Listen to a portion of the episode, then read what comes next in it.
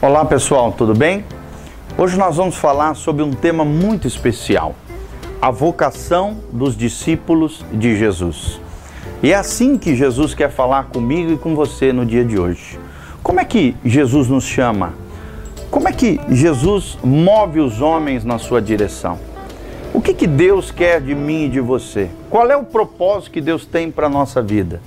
E nós vamos aprender aqui em Mateus capítulo quatro, o chamado de Jesus aos seus discípulos. Mateus capítulo quatro, dezoito, a palavra de Deus diz que caminhando junto ao mar da Galileia, viu dois irmãos, Simão, chamado Pedro, e André, que lançavam as redes ao mar porque eram pescadores. E disse-lhes, vinde após mim, e eu vos farei pescadores de homens. Então eles, deixando imediatamente as redes, o seguiram, passando adiante. Também viu outros dois irmãos, Tiago, filho de Zebedeu, e João, seu irmão, que estavam no barco em companhia de seu pai, consertando as redes, e os chamou. Então eles, no mesmo instante, deixando o barco e seu pai, o seguiram. Então nós vemos aqui a lei da reprodução. A lei do legado, Jesus passando adiante aquilo que ele havia recebido do seu Pai, vocacionando homens e mulheres para serem seus discípulos, chamando-os ao reino de Deus, dando a eles propósito, dando a eles direção. E foi assim que Jesus agia, era assim que Jesus se movia. O que que nós podemos aprender com Jesus a respeito da sua seleção e do treinamento dele com relação aos seus discípulos, com relação à liderança? Primeiro é que Jesus os encontrou no meio do lugar em que eles viviam. Ali estavam eles, eram pescadores, alguns consertando redes, outros pescando. Jesus os chamou no meio do lugar em que viviam. Jesus estava ali caminhando pelo mar da Galileia e chamou pessoas próximas a ele. Nós vemos aqui Jesus indo na direção deles, Jesus os atraindo para si. E é assim que nós vemos na palavra de Deus, querido. Jesus está te atraindo para ele. Jesus sempre vai estar indo na sua direção. Basta você dar um passo na direção de Deus, Jesus dá dois passos também na sua direção. Jesus está te chamando para o reino de Deus. Jesus tem um propósito e uma missão para a sua vida. Você não é fruto do acaso, você não é fruto de um lapso da natureza, você não foi gerado sem propósito ou sem direção nenhuma na sua vida. Deus tem uma missão pré-estabelecida para a sua vida e para o seu coração. Por isso, abra o seu coração para Jesus, porque Jesus vem sempre na direção dos homens, chamando-o para si, dando propósito, comissionamento, vocação e missão para todos eles, encontrando eles no lugar onde viviam, no lugar onde estavam. E onde é que, vo- onde é que você está hoje? Que tipo de vida você está vivendo? Como é que está a sua família? Como é que está o seu coração? É do jeito que você está que Deus te quer. E a partir daí, Deus pode começar um novo tempo, uma nova história, uma revolução, uma transformação na sua vida. Basta você se arrepender, basta você buscar a Deus, basta você atrair a presença transformadora de Deus na sua vida. E eu tenho certeza que Deus vai fazer coisas incríveis na sua vida, na sua casa, na sua família, no seu emprego, no seu trabalho, na sua vocação, nos seus dons, nos seus talentos. Jesus os encontrou no meio do lugar em que eles viviam. Segunda coisa que nós vemos aqui, nesse lindo trecho da palavra de Deus, no chamado dos discípulos de Jesus, é que ele os escolheu a dedo. E assim é comigo e com você. Deus escolhe cada um de nós a dedo. Você foi escolhido a dedo. Jesus não queria apenas escolher pessoas por serem populares, famosas. Não. Jesus escolheu homens simples, pescadores, homens que estavam consertando as redes, homens que estavam até frustrados, porque estavam tentando pescar e não haviam pegado nada. E Jesus os chamou para um novo nível, para um novo patamar, de não apenas ser pescadores de peixes, mas sim pescadores de homens, transformadores de vidas, agentes de milagres. E é isso que Jesus faz na nossa vida, ele nos escolhe a dedo. E não nos chama por sermos populares, famosos, temos poder, ostentação, não. Pessoas simples podem fazer grandes coisas para Deus. Ele escolheu, ele escolheu esses homens porque eles eram corretos, porque amavam a Jeová, o Deus de Israel. E através dessas, dessa percepção de Jesus, Jesus escolheu eles não por aquilo que eles tinham, não por aquilo que, pela posição que possuíam, mas sim pelos seus corações, porque eram tementes ao Deus de Israel. Os escolheu porque eram corretos, porque tinham um coração precioso aos olhos de Deus. O seu coração é precioso para Deus, a sua vida é valiosa para Deus, e Jesus escolhe os seus a dedo.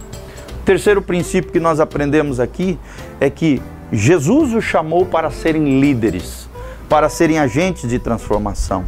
Jesus não apenas os escolheu para os seguirem, também para o seguir, mas para se tornarem discípulos dele e também discipuladores de outros homens, para influenciarem outros homens. Isso é liderança. Se pudéssemos definir a palavra liderança numa só frase ou numa só palavra, liderança é influência. Deus te chamou para ser influenciado por Jesus, para ser cheio do Espírito Santo, e a partir daí influenciar positivamente a vida das pessoas. Chega de homens e mulheres que influenciam negativamente os outros. Está aí nas ruas um bando de criminosos, né? Pessoas drogadas que levam outros a tropeçar, pessoas em vícios e compulsões que levam outros à negatividade, à autodestruição, à ruína de almas, de coração, de vida, pessoas arruinando lares, destruindo famílias. Chega de negatividade. Deus te chamou para ser positivo, Deus te chamou para ser um homem e uma mulher de fé, Deus te chamou para influenciar positivamente a vida das pessoas, para ser uma bênção nessa geração, para ser uma bênção na sua família, para ser uma bênção no seu trabalho, na sua empresa, aonde Deus te colocar, onde a planta dos, dos vossos pés pisar, ali ser abençoado. Deus te chamou não só apenas para ser uma bênção, mas também para ser nele um abençoador. Jesus os chamou para serem líderes também. Como Jesus era influenciador, um grande líder, o maior líder que já pisou nessa terra, o grande mestre, né? Como diz Augusto Cury, o mestre da sabedoria, o mestre da sensibilidade, o mestre do amor, o mestre da inteligência emocional, o mestre que tinha sensibilidade, amor, compaixão pelas pessoas. A Bíblia diz em vários episódios que Jesus era movido de íntima compaixão. É assim que o nosso coração precisa ser movido, de positividade, de compaixão pelas pessoas, de amor genuíno, de autenticidade, de motivações corretas, motivações puras, de aproximarmos das pessoas para exercermos uma influência positiva e sermos bênção na vida dessas pessoas. O quarto princípio que nós aprendemos aqui é que Jesus usou uma linguagem que eles entendiam. Uma linguagem clara, uma linguagem objetiva, uma linguagem madura e uma linguagem espiritual. É assim que nós também temos que agir com as pessoas. Jesus claramente os desafiou a serem pescadores de pessoas e não mais de peixes. Pescadores de vidas abençoadas, abençoadores de vidas. Levou eles a um novo patamar, falando a linguagem simples do homem do campo, através de parábolas, através de simples figuras, de símbolos, de metáforas. Nós vemos Jesus usando as coisas simples da, da vida diária das pessoas, explicando coisas profundas, preciosas, valiosas, mas com a linguagem do povo, com a linguagem que eles conseguiam compreender. Assim nós precisamos ser, pessoas simples, que falem ao coração das pessoas, pessoas que falem coisas profundas de maneira simples, conectando os nossos corações com o coração das pessoas e conectando o coração das pessoas com o coração de Deus.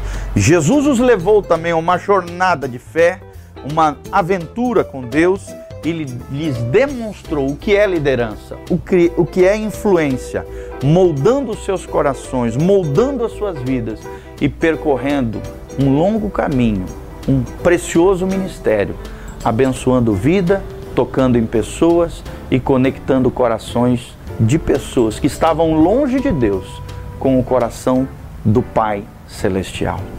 Que Deus te use com propósito, que você entre no propósito de Deus, que o reino de Deus faça parte da sua vida.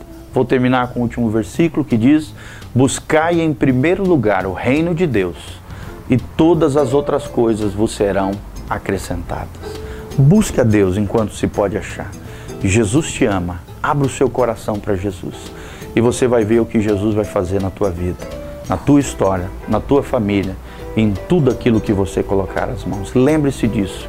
Deus te chamou para ser abençoado, mas mais que isso, Deus quer te levar a um outro patamar, para que você também seja um abençoador de pessoas.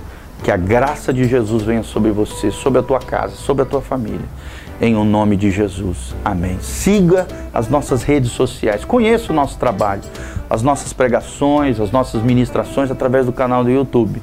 Pr Giovani, canal do YouTube, youtube ponto com barra Pr Giovani. Ali nós temos mais de novecentas ministrações, ensinamentos preciosos, valiosos para a sua vida e para o seu coração.